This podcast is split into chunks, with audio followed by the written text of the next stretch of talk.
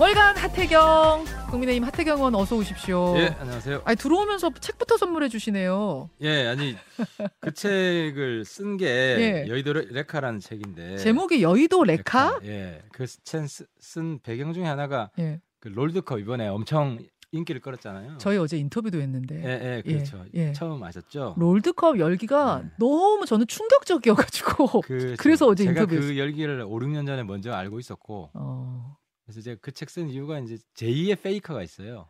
이번에 페이커 아셨죠? 이상혁 선수 예, 예. 그 제2의 페이커가 제2의 있습니다. 페이커. 그 페이커를 제가 구했습니다. 아, 아유 그 무슨 얘기예요? 이게 근데 이제 카나비라고 네.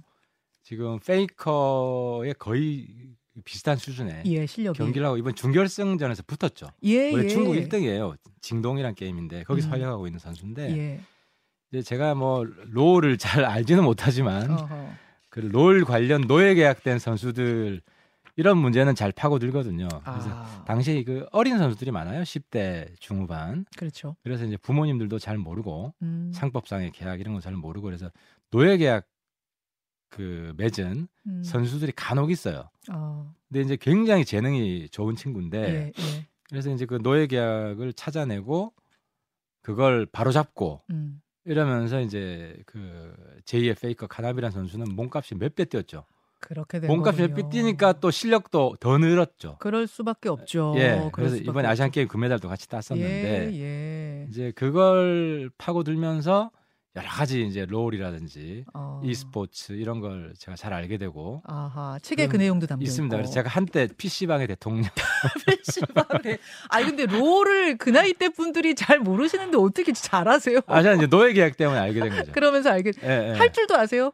할 줄은 몰라요. 그래서 제가 저보고 무릉 뭐 90, 59층인가 아니야 뭐 되냐 하니까 저는 예. 그건 잘 모르고 게임 관련한 법 몇 조는 잘 안, 안 답변을 한 적이 있는데 잘하셨습니다. 네. 그그 바탕이 돼가지고 지금 이제 롤드컵 또 롤 이런데 네, 우리 그렇죠. 선수들이 그렇게 엄청나게 잘하고 그래서 있는 게 지난. 해운대 선거에서 네. 2030 네, 투표율이 높게 나왔어요 다른 지역보다. 그래요. 그 PC방에 있는 친구들이 투표장으로 와가지고 PC방 대통령이어가지고 알겠습니다.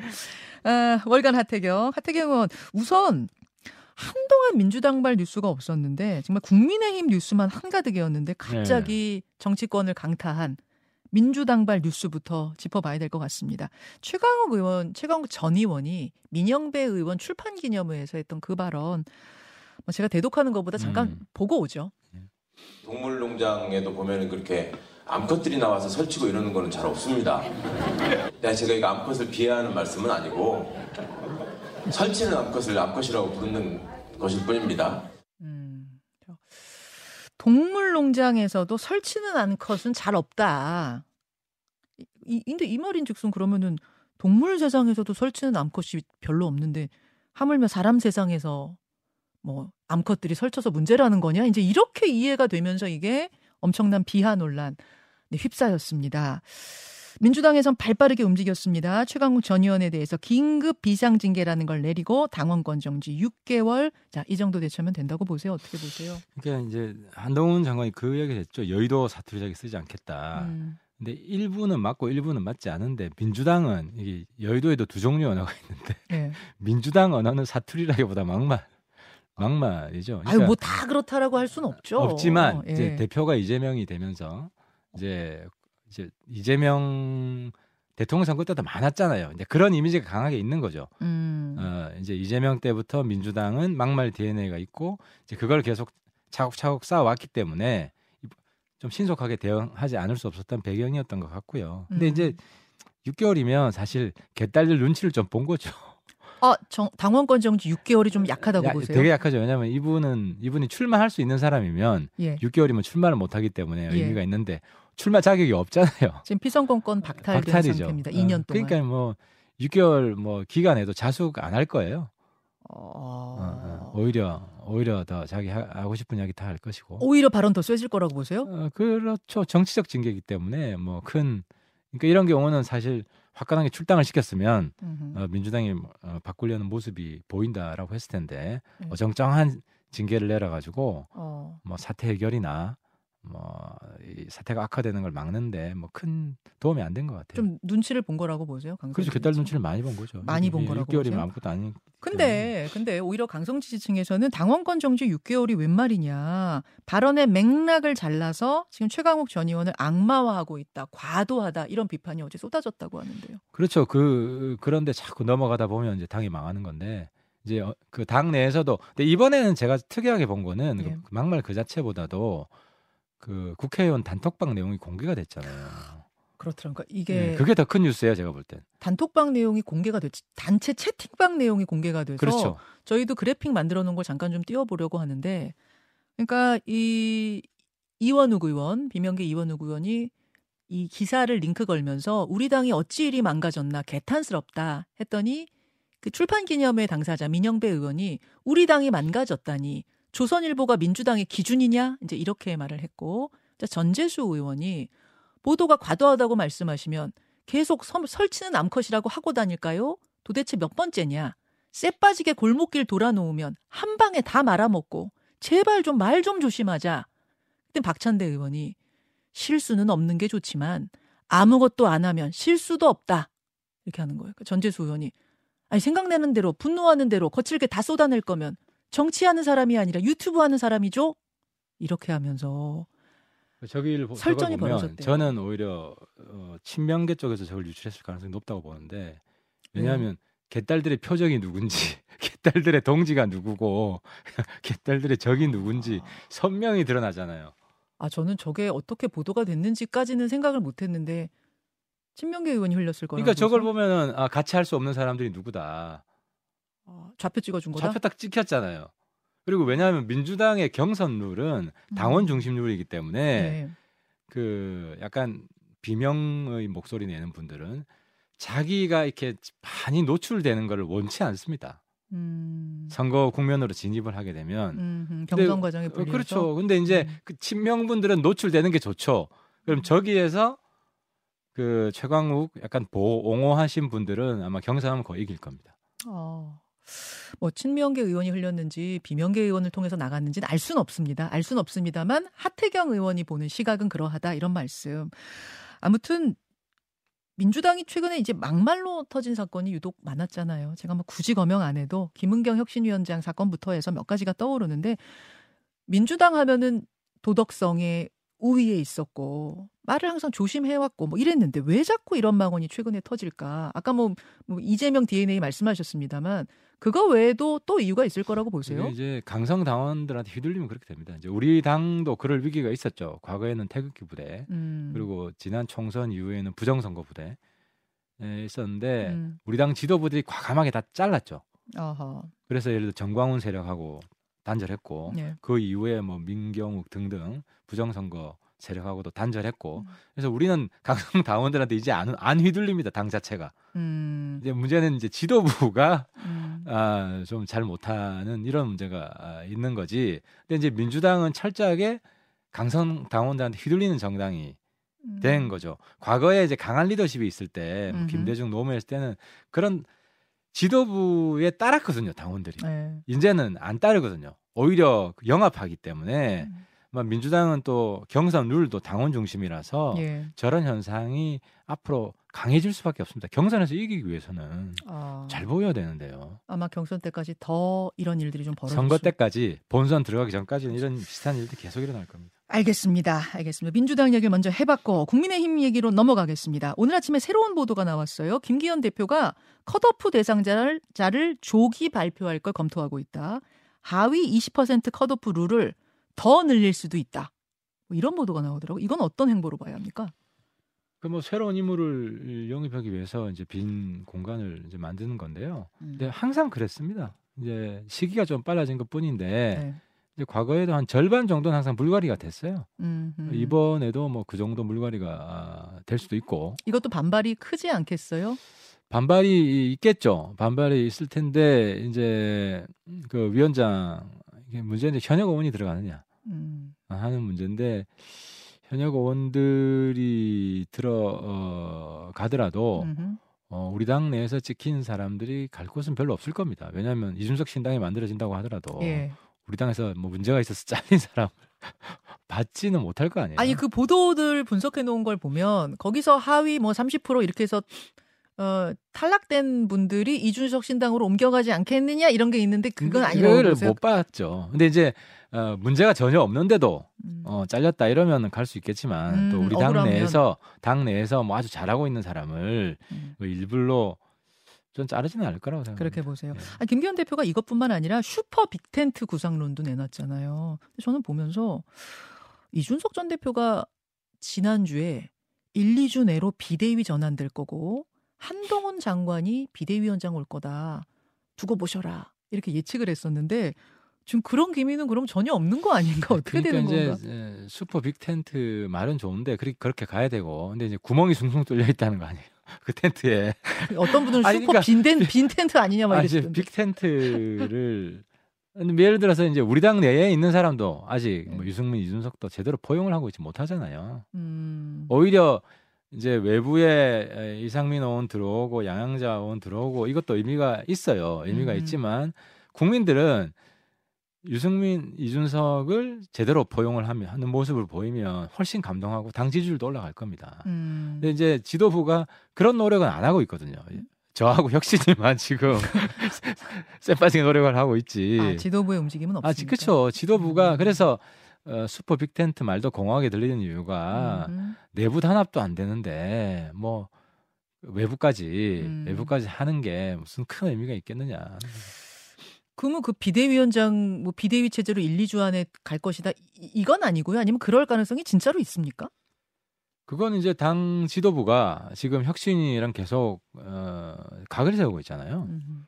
그래서 저는 그거 잘 이해를 못 하겠습니다. 지금 누가 박수를 받고 있는지 당 지도부가 좀 냉철하게 봐야 된다. 국민들은 아, 김기현 지도부가 아니라 이년 혁신이한테 오히려 박수를 치고 있고 우리 보수 지지자들도 그러고 있는데 음. 여기랑 계속 맞서게 되면 우리 지도부가 반혁신이 된다. 음. 그러면 그 수명은 오래 못 갑니다. 아, 그렇게 보세요. 그래서 혁신이 지금 또 혁신 안건이 계속 올라올 텐데 네. 예, 적극적으로 수용을 하고 예. 지난번에도 예를 들어 뭐 청년 전략지였고 저는 뭐 부산에 하나 서울에 하나 정도 두자 예. 청년들 오디션으로 뽑는 거지 않습니까? 음. 청년 우선 공천 지역이 항상 있거든요. 음. 그런 것도 못 받아들였어요. 음. 그러니까 이 혁신 하나도 안 하려고 하는 거 아니냐 지도부가. 음. 그럼 굉장히 큰 역풍이 지금 불어올 겁니다. 어. 김기현 대표도 위험해질 수밖에 없죠. 언제까지로 보세요? 아, 뭐 혁신이 끝날 때까지는 기다려 주겠죠. 뭐 12월 12월 한 12월 초 어, 아. 국회 끝날 때까지 아. 예, 12월 9일쯤 끝나잖아요. 이대로 지지부진 이렇게 가다 보면 역풍이 불 거고. 아, 그죠. 지도부가 혁신이 반대 입장에서 계속 그렇게 나가다 보면 아. 지도부 왜냐면 우리 지지자들도 윤석열 대통령 성공하는 걸 바라는 거고 예. 총선 과반이 돼야 되고 혁신 시킨 대로 하면 총선 과반 근접할 것 같은데 어. 혁신 시키는 대로 안 하는 지도부 쟤들 뭐야? 어허. 아니 윤핵관 중에 한두 명이라도 그때까지 나 나 혁신이 말 듣겠소 이렇게 나올 가능성은 없어요? 그러니까 지금 김기현 대표 지금 울산 출마 이야기가 자꾸 나오는데 예. 이제 만약 울산 출마 선언 같은 게 있게 된다면은 굉장히 큰 역풍이 불고 오히려 지도부의 존립이 위기에 처하게 될 거다. 아니 김기현 뭐 대표 불출마 선언인 선언이 아니고 울, 울산 출마 선언이 나온다고요? 언론 기사에는 그렇게 나와요. 저는 뭐 김기현 음. 대표 굉장히 고민이 깊을 것 같고 음. 당을 위해서 헌신할 거라고 생각을 하지만 최근에 나온 좀 기사들이 좀 그래서 음. 어, 걱정이 좀 돼서 드리는 말씀. 윤핵관 분들 중에는 움직임 하나도 없습니까? 뭐? 장재원 의원도 좀 고민이 깊겠죠. 네. 알겠습니다. 알겠습니다. 아무튼 혁신이 요구에는 아무도 화답하지 않으면서 어, 당내가 좀 잠잠한 사이에 두 명의 장관이 주목받고 있습니다. 먼저 원희룡 장관. 이재명 대표가 있는 인천 계양을에 출마할 뜻을 밝혔습니다. 이뉴환 위원장한테 먼저 전화를 했대요. 자신이 험지 나가겠다고.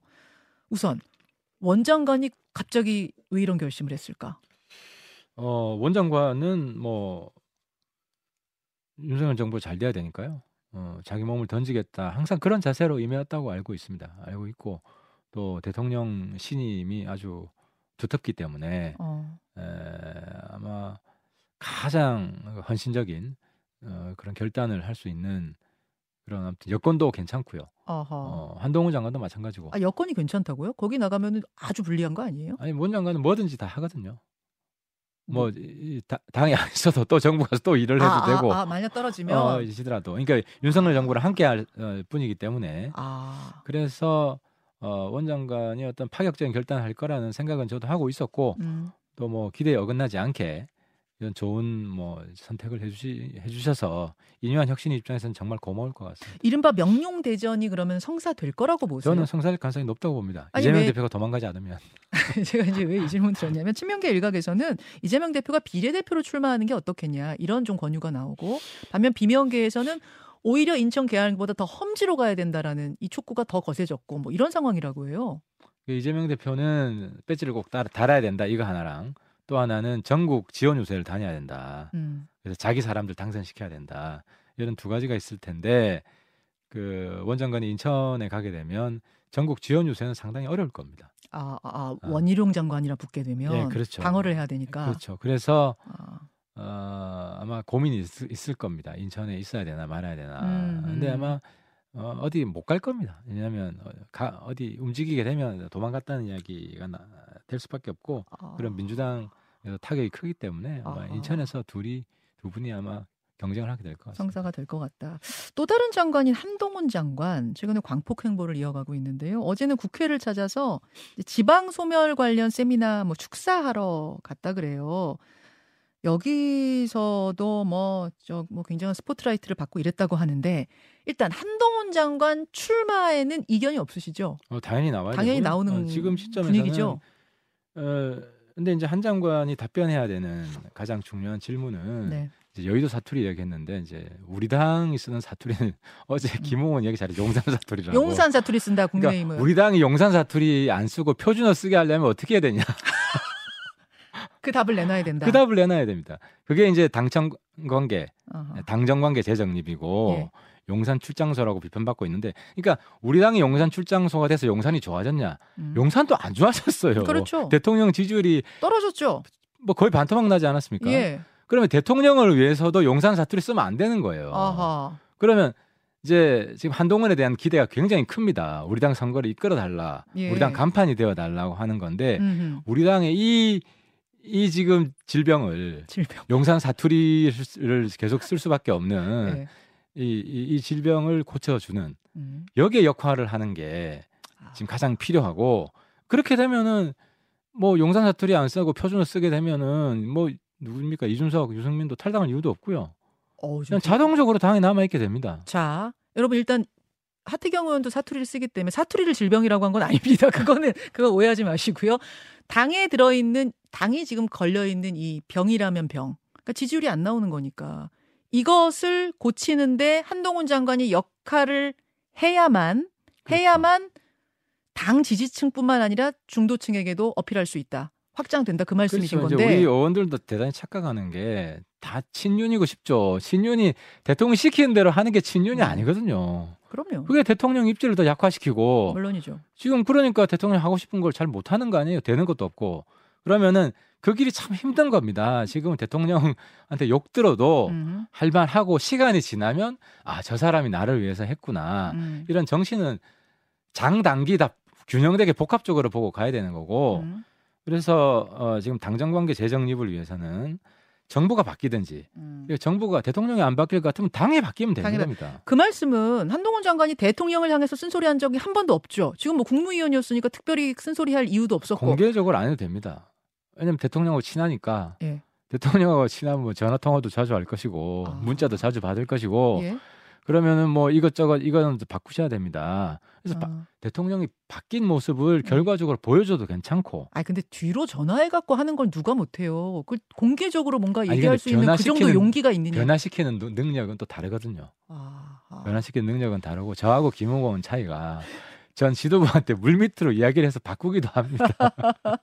김- 김웅은 마이크 앞에서 김웅은. 이제 공개적으로 그러니까 이제 이게 이제 그, 그 이제 한동훈 특- 대통령 특수관계이기 때문에 그것도 할 수 있고 음, 공개적으로 할 수도 있죠. 음, 음. 예를 들어서 그 지금 요즘 6.29 때 이야기 많이 하잖아요. 음, 전두환 후계자 노태우 노태우 어, 전 대통령이 6.29 선언 지르고 음, 전두환이 받고 음, 그러면 음. 후계자가 뜨는 거 아닙니까? 아, 그런 식이 돼야 된다. 아, 그렇죠. 일종의 우리 당의 6.29, 우리 정부의 6.29 같은 게 필요한 시기예요. 아, 이 정부의 6.29 같은 게 필요하다. 아, 왜냐면- 2인자가 1인자한테 쓴소리하고 들이받고 할 말 하고 하지만 1인자가 그걸 다 용납하면서 이런 식으로 정권 교체? 권력 교체? 권력 교체가 아니라 이제 약속 대령 같은 거죠. 음, 음. 어, 이제 아, 대, 말인지 양해를 하고 근데 이제 국민들이 지금 네. 대통령 비호감도 굉장히 높잖아요. 거의 네. 60% 이거 극복 못하면 우리 선거 안 되거든요. 알겠습니다. 그럼 대통령의 어떤 중간 평가, 예. 중간 반성이 필요해요. 자, 그 몇 가지만 질문 드릴게요. 그래서 한동훈 장관은 어디 출마해야 됩니까? 저는 뭐 어, 험지 나가야 된다는 이야기도 있고 예. 어, 좋은 지역구 비례도 있는데 저는 비례 험지가 답이다. 비례 험지가 비례도 양지가 있고 험지가 있어요. 뒷번호로 가라. 아 그렇죠. 아, 과거에 이제 왜냐하면 한동훈의 역할은 우리 당의 전국 지지율 높이는 거예요. 음, 음. 그럼 전국 지지율과 연동된 게 뭡니까? 비례 숫자 아닙니까? 자, 또 하나 질문. 또 하나 질문. 아까 한동훈 장관이 쓴소리 할 수 있으면 대통령을 향해 쓴소리 할 수 있을 정도가 되면 유승민, 이준석과도 함께 할 수 있다 그러셨잖아요. 이준석 신당 그렇게 되면 안 만들 수 있다고 보세요. 아, 이, 이 신당 만물 명- 만들 명분이 없죠. 아니 근데 그 명시적인 뭐가 아, 예를 들어서 있어야죠. 한동훈 장관이 예. 뭐 홍범도 등등 예. 이념 정치 자기는 안 하겠습니다. 어, 자기는 안 하겠다는 이야기만 하더라도 예. 이제 당의 지도부 역할을 할 거기 때문에 어 그러면 정부랑 다르네. 아, 이준석 대표도 당이 안 하면 되는 거 당이. 당이 네. 이념 정치 안 하면 되는 거거든요. 근데 당 지도부가 한 번도 홍범도 문제에 대해서 음. 적극적으로 말을 안 했어요. 싫지만. 그러면은 말이죠. 한동훈 장관하고 이준석 전 대표가 만날 가능성 이 있다고 보세요? 그러니까 뭐 만날 필요도 없죠. 이준석 대표가 이제 세 가지 조건을 이야기한 게 있습니다. 뭐 홍범도 이념 정치하지 말고 예. 박정훈 대령 억울하지 않게 하고 예. 박정훈 대령 억울하지 않게 하는 것도 율사니까 네. 법전공이니까 잘 알 거 아닙니까? 그런 방법 있으면 제시하면 되는 거예요. 그걸 한동훈 장관이 해라. 그렇죠. 근데 지금 아직은 장관이니까 그럴 수 없는 거고. 그럼 빨리빨리 움직여야겠다. 저는 그래서 이뇨한 혁신위원장이 좀 당에 빨리 와라고 했는데 음. 그 절박성을 한 장관이 좀 깨달아야 된다. 12월 초 개각에 한동훈 장관도 들어가야 된다. 가급적 빨리 와서 당 변화에 도움을 주고 그래서 당정 수평적 관계를 만드는 표- 우리 당이 표준을 쓰게 만드는 1등 공신이 되면 진짜 구국 1등 공신이 됩니다. 윤석열 정부한테도 1등 공신이 되고.